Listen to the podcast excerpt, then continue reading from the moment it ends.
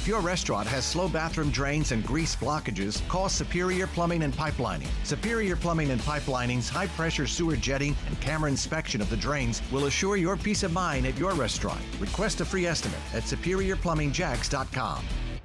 655 this morning. A gun rights case heads to the united states supreme court. It questions whether gun access can be denied to people under domestic violence protection orders.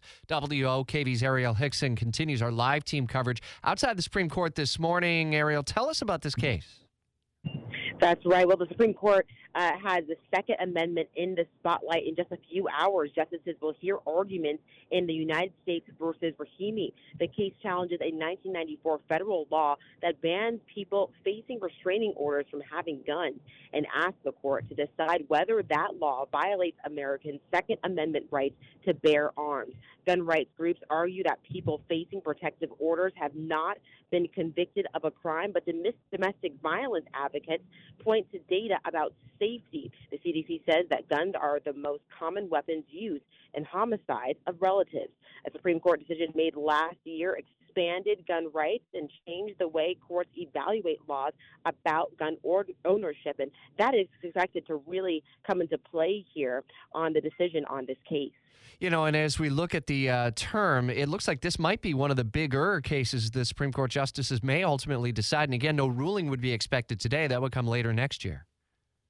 Absolutely, and this is a conservative leaning court as well. Uh, the ruling that they made last year has opened up dozens of other Second Amendment cases, and the justices will hear arguments starting at 10 a.m. We're expected to uh, come in contact with a couple protesters before that. All right, WOKV's Arielle Hixson continuing our live team coverage from outside the Supreme Court. Meantime, across the way in Congress, Democrats have nearly no chance to get any serious gun control proposals through the Congress, but it's not stopping them from offering new plans. Senator Elizabeth Warren just yesterday partnering with Representative Robert Garcia on the Ammo Act that restricts bulk sales of ammunition across the country. That bill is an effort to regulate businesses that sell ammunition the same way gun dealers are regulated for the business of selling firearms.